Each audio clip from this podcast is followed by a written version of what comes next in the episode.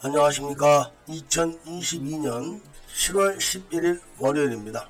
코패스 TV에서 오늘은 김대중 북 한 경찰 납치 고문 사건 전모편 두 번째 이야기를 해드리기로 하겠습니다. 이 이야기를 식상해 하시는 분들도 계실지 모르겠지만 이 이야기가 굉장히 중요한 겁니다. 바로 민주당과 문재인 정권의 아킬레스건입니다. 그동안 김대중이 박정희 정권에 의해서 납치됐다고 얼마나 많이 선전 선동을 했는지 아십니까? 수많은 글들 그리고 선전 선동 책도 있습니다. 그리고 김대중이 자서전에도 아주 여러 번 내용을 밝혔습니다. 그리고 많은 단체들이 박정희가 일본에서 김대중을 납치하는 바람에 한일 간의 외교 문제도 컸었다. 이렇게 수십 년간을 민주당 정권 존립의 근거로 사용했던 레파토리입니다. 그리고 이들이 가장 핵심적으로 내세웠던 것들이 일본과의 외교 문제 갈등입니다. 박정희의 김대중 납치 사건은 일본에서 한국 정부가 한국 사람을 납치해 온 겁니다. 그것도 반정부 활동을 했던 정치인을 납치해 온 겁니다. 그런 반면에 김대중이가 북한 경찰을 중국서 납치해 온 사건은 차원이 다릅니다. 한국 정보기관이 제3국인 중국에 가서 한국인을 납치해 온 것도 아니고 주적인 북한 경찰을 납치해서 안기부에 가둬놓고 고문을 한 사건입니다. 그리고 그 사건의 목적이 바로 장기 집권을 하기 위해서 상대 정당인 한나라당이 북한에게 휴전선에서 총을 쏴 달라고 부탁을 했다는 사실을 조작하기 위해서 그랬던 겁니다. 박정희가 자신의 장기 집권을 하기 위해서 자신의 정적인 김대중을 일본서 납치해 온 것은 정치적인 사건입니다. 그런데 김대중이 중국서 북한 경찰을 납치해 온 사건은 민주주의의 화신이라고 자처한 김대중이 공권력을 이용해서 정보기관원들을 시켜가지고 주적인 북한 경찰을 안기부에 감금시켜놓고 고문을 한 사건. 이거는 차원이 다른 겁니다. 김정일이가 자신이 좋아하는 남조선의 영화배우라는 이유만으로 최은희를 강제 납치한 사건이 있었습니다. 이런 사건은 그냥 김정일의 취향입니다. 그런데 김대중이 북 한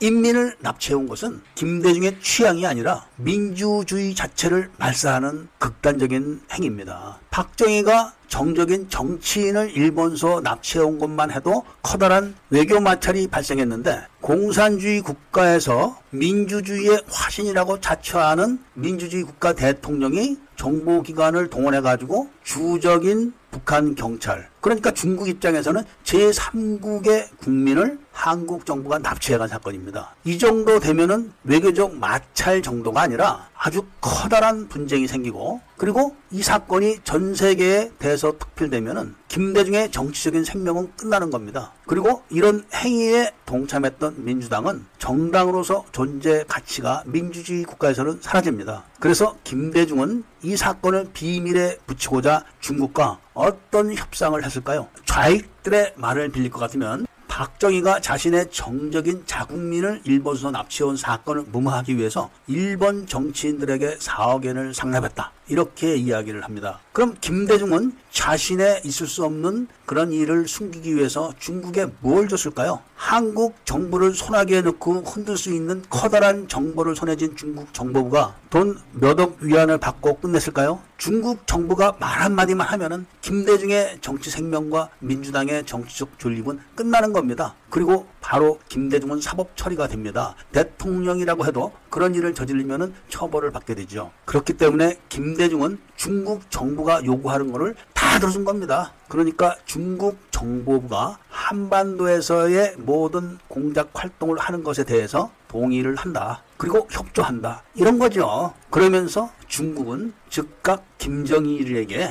북한 경찰을 송환해 주고 비밀을 다 알려줬습니다. 북한은 이 사실을 확인하고 중국 정부가 공작을 하는 것과 때를 같이 해가지고 제1연평 해전을 일으켜가지고 적당히 뚫겨 맞고 난 다음에 김대중에게 이 사실을 통보하면서 북으로 소환을 한 겁니다. 북한 경찰을 안기부에 밀고 한 홍석현은 유엔 인권법으로 따져도 소환이 되어야 합니다. 제3국 주적인 대한민국에 납치되어 북한 경찰이 자신의 언론사로 도주를 해왔으면 국제법에 따라서 밀고를 하면 안 됩니다. 홍석현의 밀고로 그 북한 경찰은 북한에서 처형을 당했습니다. 그리고 중국서 말할 수 없는 고문도 당했습니다. 이 사실도 조사를 해야 될 대상에 포함이 됩니다. 이러한 사실들은 지금 민주주의를 부르짖고 있는 민주당과 종북 세력들에게는 아킬레스건이고 급소입니다. 가령 중앙일보사에서 우익을 자처하면서 우익의 대표로서 논설을 했던 사람들이 이 사실을 모르겠습니까? 이렇게 대한민국은 중국에 의해서 완전하게 적화가 진행되고 있는 겁니다. 중국 정보부는 미국 CIA와 함께 과거 소련의